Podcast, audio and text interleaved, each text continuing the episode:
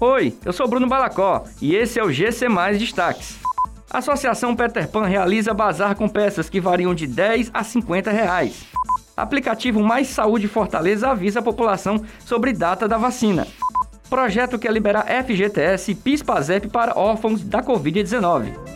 Nos dias 11 e 12 de agosto, a Associação Peter Pan vai realizar um bazar solidário para arrecadar recursos financeiros para a realização dos programas sociais desenvolvidos pela entidade.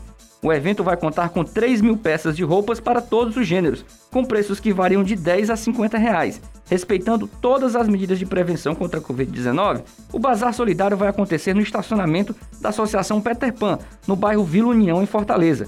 Durante os dois dias de eventos de vendas, o local vai funcionar de 8 às 16 horas. A população de Fortaleza que aguarda a vacina contra a Covid-19, seja de primeira ou segunda dose, agora pode receber o aviso de agendamento pelo celular através do aplicativo Mais Saúde Fortaleza que foi atualizado.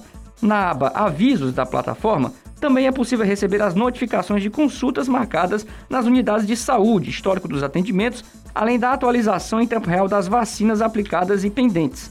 O aplicativo está disponível nas plataformas Android e iOS.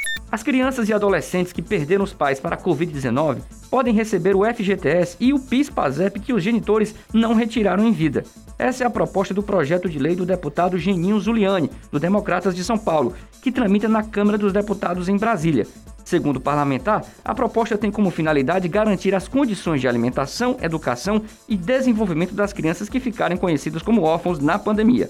Estima-se que 45 mil pessoas abaixo dos 18 anos perderam os pais por conta do coronavírus. Essas e outras notícias você encontra em gcmais.com.br. Até mais!